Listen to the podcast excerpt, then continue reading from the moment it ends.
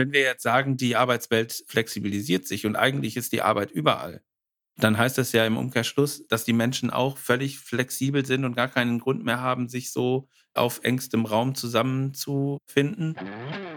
Hoi, Servus und herzlich willkommen bei einer neuen Episode von Mit Brille und Bart, deinem Podcast für Organisationsentwicklung, Coaching und Transaktionsanalyse von Armin Ziesemer und Thomas Böhlefeld.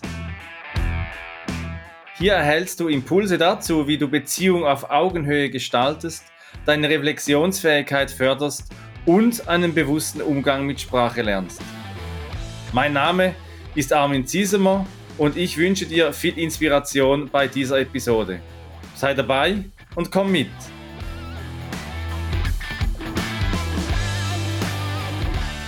Von Dachzelten und Workation. Neue Formen der Sesshaftigkeit. Hallo da draußen, wenn du zuhörst, bei der sechsundachtzigsten Folge von Mit Brille und Bart mit Thomas Böhlefeld und mir und ein paar Gedanken über das, wie bewegen wir uns heute überhaupt und was heißt Sesshaftigkeit, was heißt da zu sein. Thomas, als wir heute diese Aufnahme, die am siebzehnten Mai ausgestrahlt wird, da bist du das erste Mal bei mir hier in Schaffhausen und wir haben bei Doktor Michael Koppi und zwei Tage am Erich-Bern-Institut in Zürich verbracht zum Thema beziehungsorientierte Organisation und haben eine Zeit miteinander hier in Schaffhausen gebracht und uns dann gefragt, ja, ist das die neue Form der Sesshaftigkeit? Ist das eine Geschäftsreise oder wie sind diese Veränderungen der Lebensformen heute einzuordnen? Hallo Thomas, heute wieder mal. Ja, hallo Armin und hallo an dich da draußen an dem Empfangsgerät. Ja, absolute Weltpremiere heute. Wir sind das erste Mal zu zweit an einem Ort für eine Aufnahme eines Podcasts. Ist dir das eigentlich aufgefallen? Also wir waren einmal in Zofingen irgendwie in dem Aufnahmestudio, aber da waren wir nicht zu zweit, sondern zu viert, um die Folge aufzunehmen. Jetzt das erste Mal zu zweit, das ist schon großartig. Also wir müssen ja die Geschichtsschreibung, glaube ich, doch noch ein bisschen revidieren, weil, wenn ich mich richtig erinnere, haben wir auch schon bei dir in Köln eine Aufnahme gemacht. Ah, ja, okay, ja. Wir können das auch rausnehmen. Nein, wir lassen das drin. So. Das ist schon okay, weil Geschichte verschiebt sich ja immer wieder mal auch etwas. Und man erinnert ja auch Dinge, die gar nicht stattgefunden haben, beispielsweise. Aber dass wir hier ja. das für alle Zeiten festhalten, dass wir uns doch immer wieder mal an anderen Orten bewegen und neben der virtuellen Situation auch eben physisch an Orten aufnehmen. Und jetzt hier am siebten Mai in Schaffhausen für die Folge vom siebzehnten Mai. Und der siebzehnte Mai, der hat ja uns auch inspiriert, das Datum wegen einer historischen Begebenheit. Ja, am siebzehnten Mai achtzehnhunderteinundsechzig gab es die erste Pauschalreise, die jemals stattgefunden hat. Thomas Cook war der Veranstalter. Und er hat britische Arbeiter nach Paris reisen lassen. Und das ist so der Beginn einer großen, ja, Entwicklung in der Form, wie Reisen gestaltet werden. Pauschalreisen gab es davor nicht. Jeder hat sich irgendwie selbst drum gekümmert oder hatte von mir aus jemanden, der sich darum gekümmert hat, aber auf individueller Ebene. Und dieses, ich, ich habe so eine ganze Gruppe von Menschen, die gleichzeitig gleichartig auch durch den Urlaub geführt werden. Das gab es halt vorher noch nicht. Das sind dann die Gruppenphänomene, die wir heute zum Beispiel bei Kreuzfahrten kennen oder eben Busreisen oder Wanderreisen, wo so diese Pauschalreisen äh, angeboten werden. Und wir leben heute ja in einer Zeit der sehr starken Individualisierung. Jeder will sein Ding machen oder macht auch sein Ding, sei es eben in der Arbeitswelt, wo die Frage dann schon ist, was würde es bedeuten, wenn eine Organisation eine Pauschalreise wäre, wenn alle dasselbe Ziel verfolgen würden und wir weniger Konflikte hätten, dass jeder so sein Ding machen will und für sich selbst unterwegs sein möchte. Ja, ist richtig. Und, und so ein bisschen spiegelt ja die Situation, in der wir jetzt hier sind, das auch ein bisschen äh, wider. Auf dem Weg in den Süden, ne, von Köln in Richtung Schweiz, habe ich äh, noch einen anderen Termin wahrgenommen und habe da auch eine Zwischenstation gemacht und bin dann weitergefahren. Und dass ich eine Weiterbildung besuche, so ein Seminar von Doktor Michael Korpion besuche, zum Thema beziehungsorientierte Organisation und das in Zürich, das hätte es früher jetzt so ohne großartig drüber nachzudenken, vermutlich nicht gegeben, so in, in meinem Berufsleben. Zeigt aber, wie flexibel das alles ist und auch wie die, wie die Menschen sich verändern. Also jetzt bezogen auf mich, Ich hätte das früher nicht so gemacht, vermutlich. Jetzt ist es äh, mir wichtig, weil wir auf der Road to Lindau sind und da ja den Workshop auch inhaltlich vorbereiten wollen. Und äh, das Thema in dem Seminar passt da halt wunderbar dazu. Und ich kann halt auf dieser Reise mehrere Dinge miteinander verbinden, weil die Arbeitswelt sich deutlich flexibler darstellt, als sie das noch vor wenigen Jahren getan hat. Und ich bin eben nicht der Einzige, der das äh, ausnutzt oder der das für sich sozusagen gestaltet, dass es gut rüberkommt. Da gibt es ganz viele andere und es gibt auch noch ganz größere Ausprägungen von Flexibilisierung. Also teilweise wird ja irgendwie von schönen, warmen Inseln direkt am Meer und so gearbeitet. Und dass das möglich ist, finde ich absolut großartig. Und es gibt ja auch Völker, die das äh, oder, oder Menschengruppen, die das schon seit jeher tun. Und irgendwie fühlt sich so ein bisschen an, als wenn man sich da auf irgendwas zurückbesinnt, was schon mal da war. Ja, ich merke das auch immer wieder, wenn ich so nachdenke über das Thema neue Nomadisierung, dass wir ja uns als sehr selbsthaft wahrnehmen. Heimat bedeutet für uns da, wo ich lebe, da, wo ich arbeite, da, wo ich bin. Vielleicht von Alters her auch mein Leben lang. Und das erste Mal hat sich so diese Distanzwahrnehmung verschoben, als ich die Weltreise gemacht habe, zum einen Mal in zweitausendvier und davor auch schon in Australien, wo ich gemerkt habe, wie wir in der Schweiz hier Distanzen verstehen. Also wenn ich zehn, fünfzehn Kilometer fahren äh, muss, dann ist das nicht mehr in meinem Radius, habe ich mal gehört. Vor etwa zwanzig Jahren oder so hieß es, ja, da gehe ich nicht hin, das ist nicht in meinem Radius. Und wenn ich dann in Australien bin oder war, dann sind so zwei Stunden Arbeitsweg, gehören einfach dazu.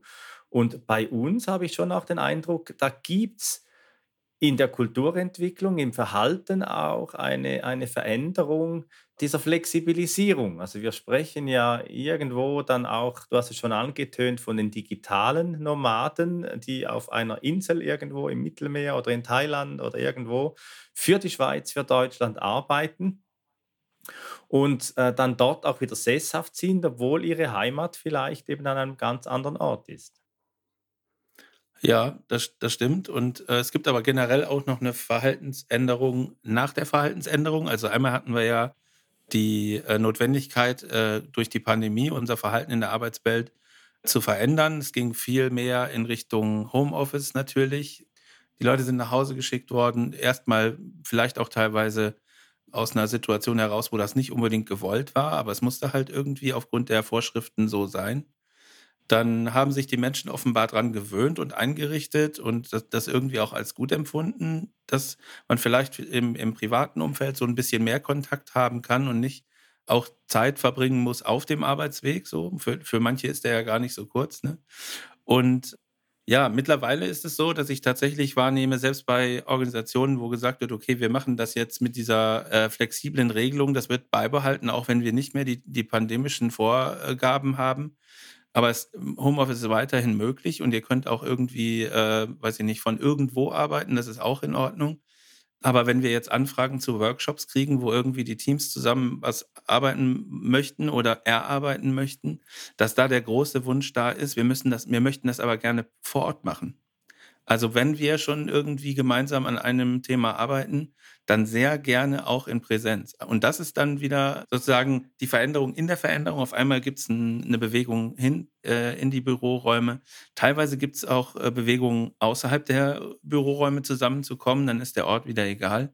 Aber das nehme ich so wahr, dass das gerade eine Entwicklung ist, die da ähm, so ein Stück weit reguliert. Und ich glaube, es ist auch gut, dass man da so, einen, so eine gute Balance findet, damit es für, für die Menschen irgendwie gut passt. Ja, wir haben ja auch in einer Zeit gelebt oder leben in einer Zeit der, der hohen Agilität. Alles ist beweglich, alles ist fluide. Und auf der anderen Seite zunehmend auch wieder das Bedürfnis nach äh, Sesshaftigkeit, Stabilität, auch nach Sicherheit. Und ich glaube auch, wie du sagst, das ist ein gesellschaftlicher Erfindungsprozess, der sich ausbalancieren muss. Wenn ich schaue auf der Homepage von staatenlos punkt c h, die schreiben, dass äh, aktuell Experten schätzen, dass die Anzahl der digitalen Nomaden auf mindestens fünfhunderttausend bis hin zu Dutzenden Millionen reicht. Und dann äh, schreiben sie dann auch noch, dass die, die Community der digitalen Nomaden bis zweitausendfünfunddreißig eine Milliarde Menschen weltweit umfassen soll. Also dieser Trend, dieser Bewegung zu sagen, ja, wir wollen mehr Flexibilisierung, das betrifft ja auch viele Organisationen, die mit diesem Bedürfnis auch umgehen müssen. Und das wird ja dann manchmal so festgesetzt, als müsse das so sein. Genauso wie Teilzeitarbeit oder Vollzeitarbeit, dieselbe Diskussion, ist die Diskussion ja auch auf Flexibilisierung oder eben auf Stabilität. Und da nimmt es mich schon Wunder, bin ich gespannt, wie, wie sich das in den nächsten Jahren entwickeln wird. Und Thomas, wir beide als Organisationsentwickler, wir schauen da natürlich auch von verschiedenen Perspektiven in verschiedene Unternehmen hinein und haben dazu auch verschiedene Themen, eben wie du es angesprochen hast, dieses Spannungsfeld dazwischen.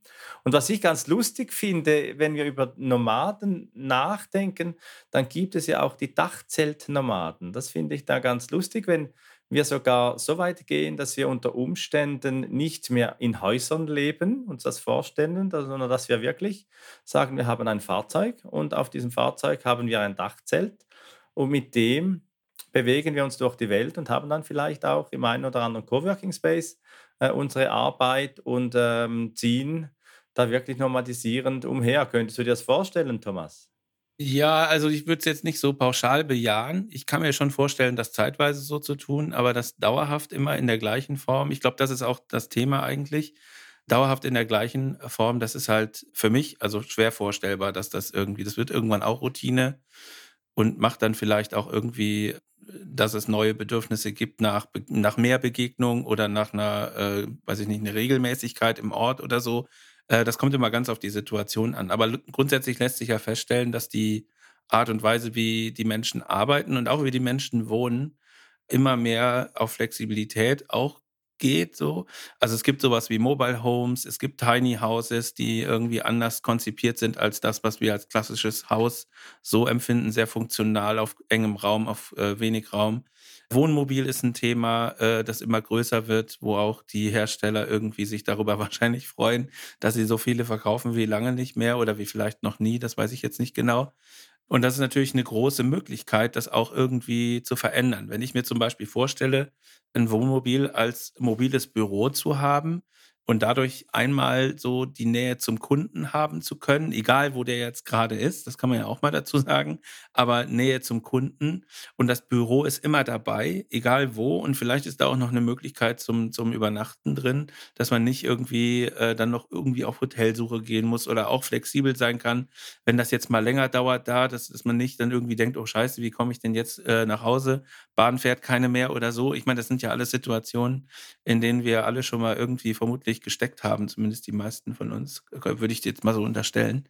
Und diese Möglichkeiten zu haben, das stelle ich mir großartig vor. Und dann zu sagen, so heute ist mir nach und dann auswählen zu können, was gerade passt, das finde ich super. Findest du diesen Gedanken nicht großartig so? Doch, ich finde, also ich, ich selbst bin ja auch eben zwischen der Schweiz und Österreich immer wieder mal Reisender und äh, bin froh, habe ich da wirklich äh, feste Wohnsitze auch, also habe ich da wirklich auch Badezimmer, habe ich so die Annehmlichkeiten, die wir uns in der äh, westlichen Welt äh, seit längerem gewohnt sind. Und äh, diese Vorstellung mit Dachzelt, das glaube ich, das bringt gewisse Herausforderungen mit sich, eben gerade Beispiel sanitäre Anlagen, wo dusche ich, wo pflege ich mich, wo kaufe ich vielleicht auch, auch ein? Wie, wie, wie gestalte ich meinen Alltag? Äh, ist für mich schon eine Vorstellung, äh, zu sagen, das kann ich mir so jetzt nicht vorstellen, eben mit Wohnmobil äh, oder eben auch irgendwo Mobile Home, da von Kundschaft zu Kundschaft zu tingeln und dann vielleicht noch äh, jeweils erbitten zu müssen, ob ich irgendwo noch duschen kann oder äh, wie das ist, wenn es wenn's, äh, wenn's mal wieder Wasser nachladen oder irgendwo. Aber auf die andere Seite, ich meine, du fährst ein E-Mobil und da ist ja auch immer mal das Thema, dass du irgendwo wieder aufladen musst und das führt ja auch zu längeren Pausen, äh, als es beim üblichen Benzin- oder Dieseltanken ist und das gibt ja auch immer mal Gelegenheiten auf einen Kaffee oder vielleicht eben nach einem Schwatz oder so. Ja, der Schwatz ist halt äh, tatsächlich das, was den Reiz ausmacht. Also man äh, irgendwie treffe ich immer wieder Leute bei solchen äh, kurzen Pausen oder auch längeren Pausen.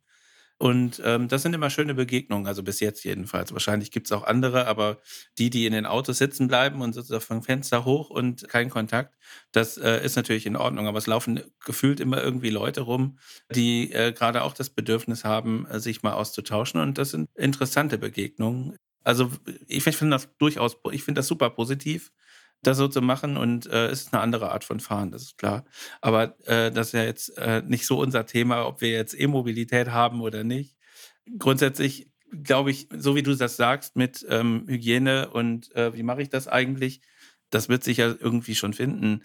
Die Frage ist halt, ähm, wenn wir das aus einer Organisationsentwicklungsperspektive nochmal draufleuchten und auch einer T A-Perspektive, und wir sagen, es ist sehr beziehungsorientiert, was, was Menschen so umtreibt, dann ist natürlich die Frage, wie kommen solche Menschen in Beziehungen rein? Und zwar nicht solche, die an Ladestops passieren und dann eben, weiß ich nicht, zehn Minuten, Viertelstunde dauern und danach steigt jeder wieder in seinen Wagen und man fährt möglicherweise in unterschiedliche Richtungen weiter, sondern darüber hinaus, wie kann es dann gelingen, dass solche Beziehungen und insbesondere auch Arbeitsbeziehungen stabil sind und äh, gepflegt werden können und die Verbundenheit nicht verloren geht, die Menschen so untereinander und vielleicht auch zum Unternehmen haben können.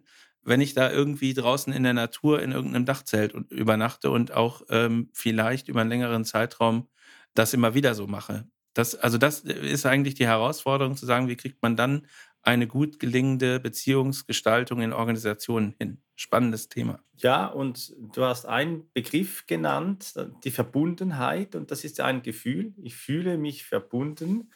Das ist ja nicht etwas Faktisches, das, das da besteht, sondern es ist ein Gefühl. Und das reguliert sich ja auch vielfach über Nähe und Distanz. Und da habe ich schon auch den Eindruck, dass gerade in Organisationen, in klassischen Organisationen, die ja jetzt auch wieder schauen, dass die Sesshaftigkeit, das Sitzen auf dem Stuhl wieder gefördert wird, dass die ein Verständnis haben von mehr Nähe, dass die, die Idee dahinter ist, zu sagen, das sitzt, wir schauen, dass die Menschen wieder nahe zusammensitzen. So eine, eine Stammeshaltung, wo man ums Feuer sitzt, wo man nahe zusammen ist.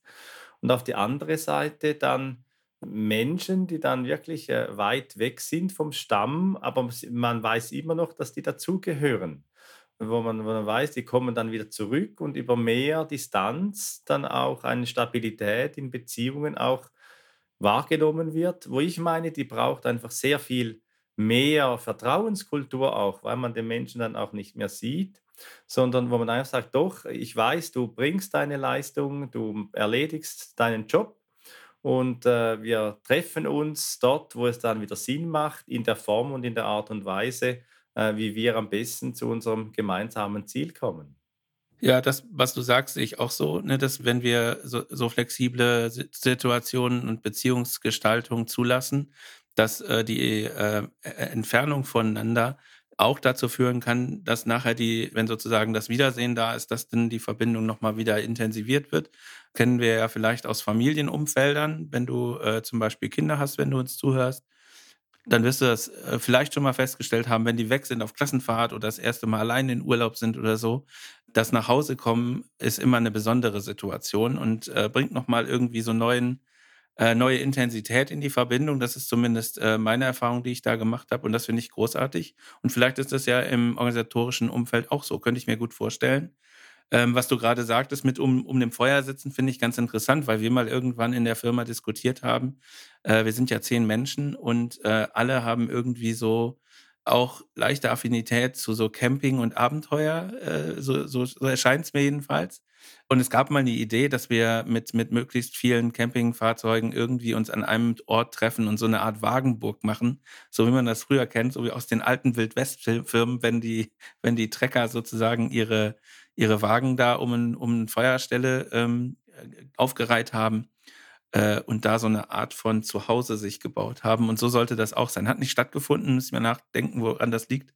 Aber alleine die Idee zu haben, finde ich ja eine gute Inspiration auch für andere Organisationen, ne? Zu sagen, okay, wir treffen uns an irgendeinem x-beliebigen Ort, von mir aus in der Mitte von denen, die, äh, äh, weiß ich nicht, dass alle die gleiche Anreise haben oder irgendwie sowas. Das könnte man ja tun. So, und das gibt neue Formen der Zusammenarbeit, es gibt neue Formen der Kommunikation und wahrscheinlich auch neue Formen der Verbundenheit.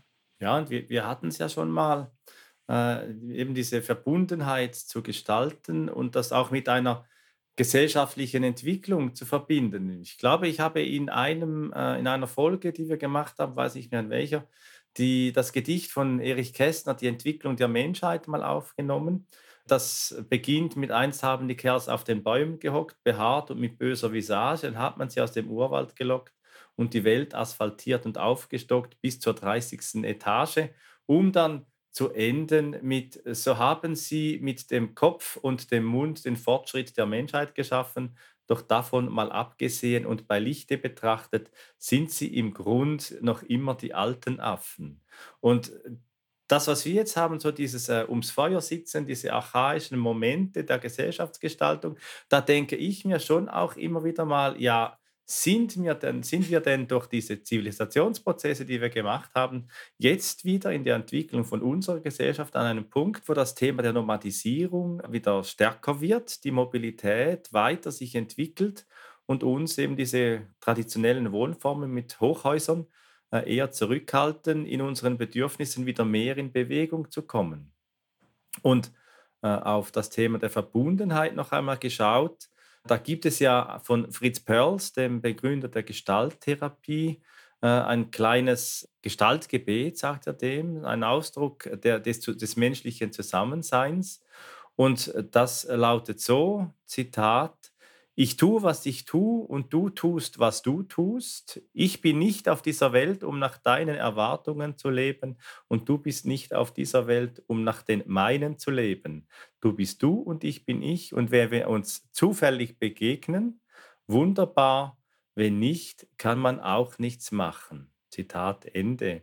Und ich glaube, dass in der zunehmenden Flexibilisierung und Nomadisierung dieses Beziehungsverständnis auch nachvollziehbar werden muss, um eben auch vertrauensvolle Verbundenheit weiter zu leben.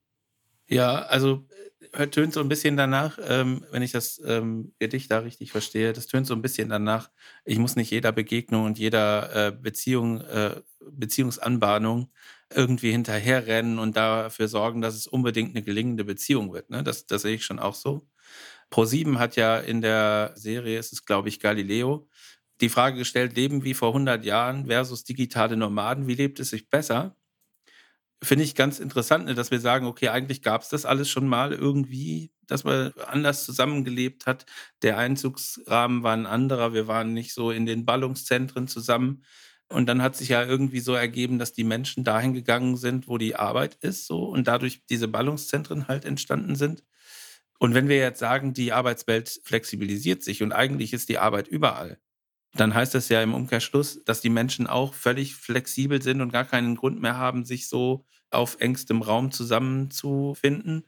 Und da eben, wie in dem Gedicht von Erich Kästner, bis in den dreißigsten Stock und dann alle irgendwie, äh, weiß ich nicht, in, auf vierzig Quadratmeter Wohnungen zu sein. Wenn man so übers Land fährt, Eifel, Bergisches Land ist so mein Favorit, weil es in meinem Einzugsgebiet nah dran ist, dann äh, ist ja schon häufig zu sehen, dass da, weiß ich nicht, die ländlichen Gebiete, ähm, da Häuser leer stehen. Aber immer wieder erwische ich die äh, Menschen dabei, wie sie auch neue Häuser bauen. Und dann denke ich mir, okay, solange es irgendwie funktionierendes Internet und Strom und vielleicht auch ein bisschen Wasserversorgung gibt, ist die Möglichkeit halt da, auch an wirklich schönen Orten dieser Welt, wo es uns gefällt, zu leben. Und weil wir unterschiedliche Geschmäcker haben, werden wir dann hoffentlich nicht alle auf demselben Fleck dieser Welt arbeiten wollen. Und dadurch äh, wird die Sache natürlich auch wieder äh, ein bisschen entzentralisiert. Und dann äh, haben wir wieder die Frage der gelingenden Beziehung untereinander und wie können wir sozusagen aus dieser Entfernung immer wieder Nähe machen, auch körperliche oder, oder physische Nähe machen, äh, dass diese Beziehung und diese Verbundenheit nicht verloren geht. Das ist eine große Herausforderung, denen sich die Organisationen einfach stellen müssen und wo man neue Konzepte braucht, die es aber aktuell so noch gar nicht gibt, weil wir irgendwie gar nicht, also wir sind in einer Situation, wo wir über Sachen uns Gedanken machen können, die in unserer Welt so noch nicht da gewesen sind. Ja, ich merke auch gerade, dass ich, dass ich denke, dass ich auch nicht weiß, wie man das weiterentwickeln soll. Das braucht sehr viel Neues, auch Ungewisses zuzulassen. Wenn wir ins Mittelalter zurückschauen, dann hieß es ja immer, Stadtluft macht frei. Und dieses Zusammenkommen in diese Ballungszentren, das hat ja auch mit diesen Bürgerrechten zu tun gehabt, auf die wir heute auch teilweise noch bauen. So. Die Freizügigkeit war da drin, Dann so eben dieses, äh, die Testierfreiheit, die Freiheit von nichtstädtischer Herfahrt und stadtfremder Gerichtsbarkeit. Also so dieses äh, äh, Einschränkungen oder passives Wahlrecht, das man auch hatte. Also diese Regelungen, wo man ja im Mittelalter aus dezentralen Wohngegenden Menschen dann auch zu Städten dann auch gebaut hat. Und wo ich auch so die Idee habe, es gibt ja so diese, diese Stadtflucht. Also gerade auch während der Pandemie haben sich auch viele Menschen entschieden, eher ins Ländliche zu gehen, dort, wo es etwas mehr Distanz hat, um nicht so in dieser, in dieser Engnis leben zu müssen, die ja auch bedrohlich wurde. Und äh, während dieser Zeit, und da frage ich mich dann schon auch, ja, wo, wohin geht es mit dieser Welt? Und diese Parallelgesellschaften, die wir teilweise auch haben von eben Menschen, die bereits nomadisieren, eben seien es digitale Nomaden als äh, Lifestyle vielleicht auch. Man spricht ja da gerne auch von moderner Sklaverei. Wenn ich in Thailand hochqualifizierte Arbeit mache im Bereich Webdesign und dafür einen viel tieferen Stundensatz bekomme, als ich es in Deutschland bekäme, dann sind das ja auch Fragen, ja, wo sind denn da die Grenzen im wirtschaftlichen Bereich? Und wie werden dann auch Nomaden angeschaut? Also beispielsweise in der Schweiz weiß ich, dass es die Fahrenden gibt, die, die Stämme, die seit jeher umherreisen. Und, und die, denen werden ja an bestimmten Orten Parkplätze zugewiesen, wo sie sich dann auch niederlassen dürfen. Also dass sie nicht einfach irgendwo sich zeitweise niederlassen, sondern dass sie an bestimmten Orten da sind, also diese dreißigstöckigen Hochhäuser einfach auf einem Parkplatz und so ihr Leben dann entwickeln. Und die sind ja auch mit sehr vielen Vorurteilen auch äh, versehen. Ich mag mich erinnern, als ich noch Kind war, da fuhren bei uns die Fahrenden immer wieder mal vorbei und die waren dann eben auch noch Messerschleifer, Scherenschleifer und das habe ich noch so erlebt. Und ich weiß, das war immer so ein bisschen eine bedrohliche Stimmung, wenn so jemand geläutet hat. Da kam mir so ein bisschen ein Vorurteil von Kriminalität, von irgend so eine Anrüchigkeit mit. Da frage ich mich, welche Vorurteile werden digitalen Nomaden zugeschrieben? Interessante Frage, finde ich. Äh, habe ich mir jetzt so noch keine Gedanken drüber gemacht. Vielleicht liegt es daran, dass die jetzt so, also digitale Nomaden, ne, dass man die jetzt so von ihrem Auftreten vielleicht gar nicht als solche identifizieren kann. Könnten ja auch, also wenn ich mir jetzt vorstelle, irgendwie, ich, Portugal scheint ja so ein äh, super interessantes und beliebtes äh, Land für äh, digitale Nomaden zu sein, weil es sich da schön arbeiten lässt. Wie sehen die aus? Die sehen ja aus wie ganz normale Touristen vermutlich, ne? Und die benehmen sich jetzt auch nicht besonders auffällig. Die haben jetzt, äh, weiß ich nicht, keinen außergewöhnlichen Lebens- und Wohnstil. Das mag bei solchen fahrenden Völkern halt anders sein, ne? Dass die auch, ähm, weiß ich nicht, entsprechend ihres Auftretens, ihres Kleidungsstils, ich weiß nicht genau, also das ist jetzt auch nur ins, ins Blaue gesprochen, aber irgendwie scheint es ja da wahrnehmbare Merkmale zu geben, dass man sagen kann, okay, äh, das ist jetzt genau diese Gruppe und ähm, Vorurteile gibt es halt in Gesellschaften und bei den Menschen blöderweise immer. Dass man irgendwie versucht, so Schubladen zu finden, in denen man Menschen reinstecken kann. Und das ist halt, glaube ich, eher das Schwierige. Aber es gibt ja auch andere Situationen, wo das so ein bisschen ja, anders gehandhabt wird. Auch wie gehe ich mit, mit Menschen um, die jetzt irgendwie mobiles Arbeiten haben wollen. Also ich kenne mehrere Menschen, die äh, mit ihrem Wohnmobil gerne irgendwie Richtung Norwegen unterwegs sind, weil es da halt dieses Jedermannsrecht gibt.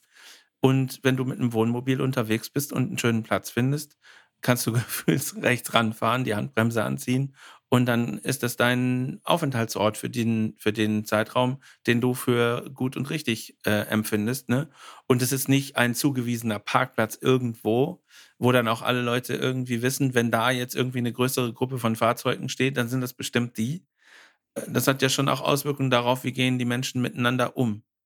Und ich glaube, da, da müsste man eigentlich nochmal hingucken. Und ich, wenn du sagst, welche Vorurteile gibt es da gegen digitale Nomaden, ich glaube, in der Form gibt es die halt tatsächlich nicht, weil, weil die nicht als solche, zumindest im, in meiner Vorstellung, als solche nicht erkennbar sind. Ja, sofern eben so das Auftreten, das Verhalten im Auftreten dasselbe ist. Und ähm, die Frage ist dann natürlich schon die, Wenn es dann in den Arbeitskontext geht, dann, dann erkennt man ja schon auch wieder Unterschiede. Jemand, der die ganze Zeit am Laptop sitzt, der hat zeigt dann ein anderes Verhalten als, äh, als ein Tourist, der vielleicht äh, einfach in die Sonne schaut. Das schon.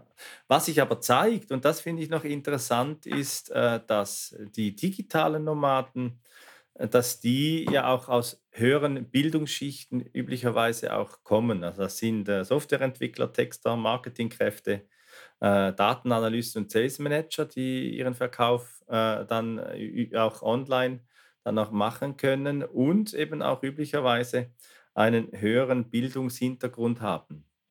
Die Frage, die dann entsteht, können diese modernen Nomaden, sind die dann zwingend fast schon mit einem Lifestyle vergleichbar oder leben die einen Lifestyle, wo man sagt, das hat eigentlich gar nicht so mit diesem Reduktionismus zu tun, sondern man verbraucht halt auch entsprechend Ressourcen, Treibstoff, wie auch immer, wo eher dann auf der anderen Seite ja die Regionalisierung wieder greift, wo man sagt, ja, wieder eher äh, sesshaft zu werden äh, an einem Ort.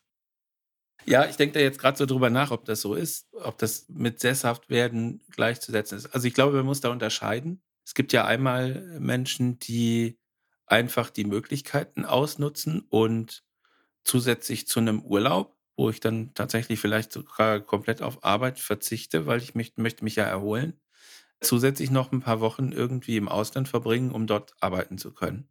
Und man sozusagen dann die Gelegenheit nutzt, schöne Orte aufzusuchen, von denen man irgendwie eine Zeit lang arbeiten, also eine Zeit lang am Tag arbeiten kann und den Rest des Tages halt irgendwie am Strand liegt und in die Sonne guckt, wie ein normaler Tourist.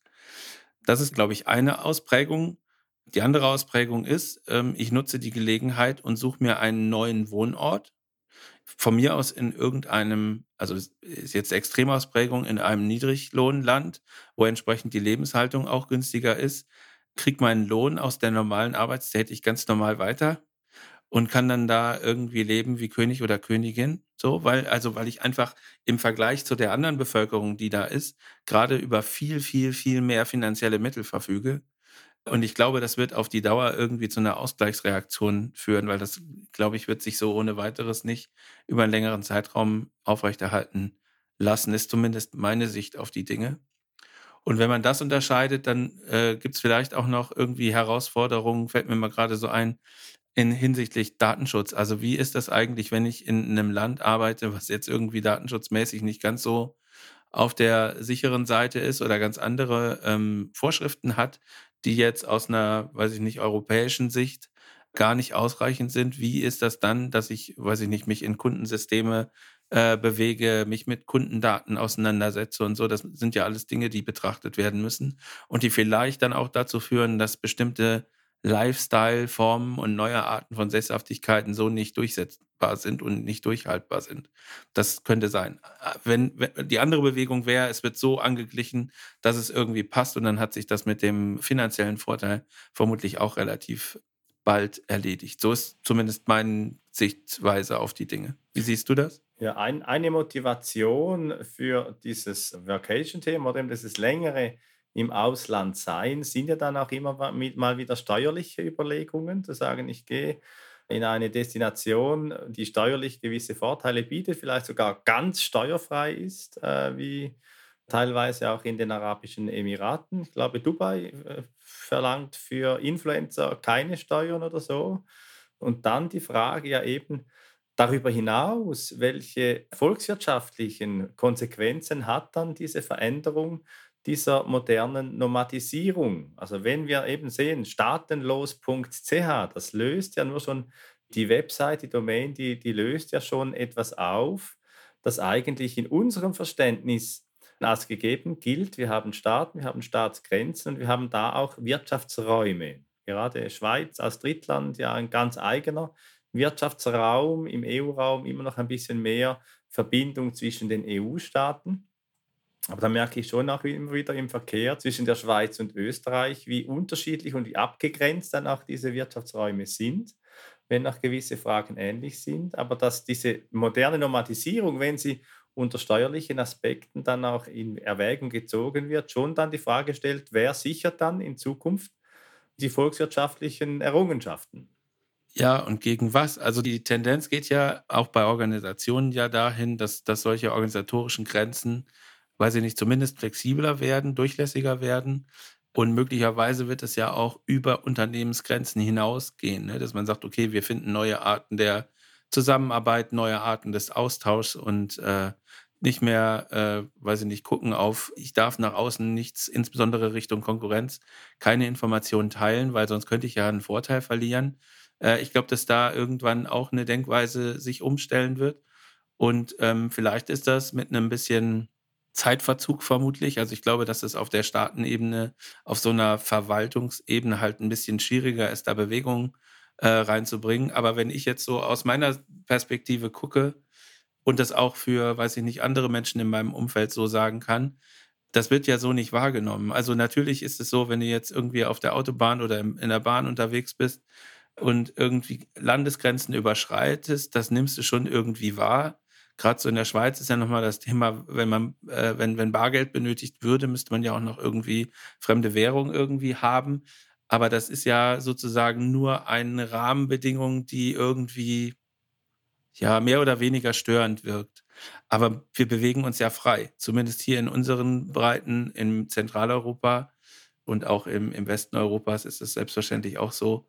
Da spielen die Bremsen ja keine Rolle. Also auch der Austritt von Großbritannien oder der U K aus der E U hat ja jetzt nicht dazu geführt, dass ich irgendwie darüber nachdenke, nicht dahin. Also wenn ich eine Affinität zu der britischen Insel habe, werde ich weiterhin dahin fahren können. Gut, dann dauert die Passkontrolle ein bisschen. Das sind aber Rahmenbedingungen, die da sozusagen da, aber in den Köpfen der Menschen findet das ja nicht statt. Wenn ich im Internet irgendwas bestelle und ich finde was, was ich super gerne haben möchte, dann drücke ich auf Bestellen im Zweifel, ohne darüber nachzudenken, wo kommt das jetzt her? Ob das jetzt richtig oder falsch ist, ist eine ganz andere Frage, ne? Weil ich muss ja auch da, weiß ich nicht, ähm, Transportwege und so spielen natürlich eine Rolle, wenn ich irgendwie ökologisches Gewissen habe und dann sage, okay, vielleicht achte ich da mehr drauf. Aber vom Prinzip her, wenn ich da irgendwas haben will und ich drücke auf Bestellen, ist in dem Moment erstmal egal, wo das Ding ist. Also das ganze Staatengebilde sozusagen hat jetzt in der Gesellschaft, im gesellschaftlichen Leben, glaube ich, eher nicht mehr so eine große Rolle, vielleicht wie das früher so war. Ja, es sind so viele Perspektiven äh, in dieser Veränderung von, eben von der Sesshaftigkeit, äh, wie Menschen sesshaft sind oder eben wie, wie, wie flexibel, dass sie auch ihre Wohnsitze gestalten, wie man damit umgeht mit dem Reisen, sei es im Dachzelt, sei es mit Vacation, äh, sei es vielleicht wirklich auch als digitaler Nomade oder äh, als traditioneller Stuhlsitzer in einem Büro. Was bei mir noch so anklingt, was du jetzt gesagt hast, Thomas, ist ja schon auch die Anforderung an Organisationen, ein gutes Maß für sich selbst zu finden, glaube ich.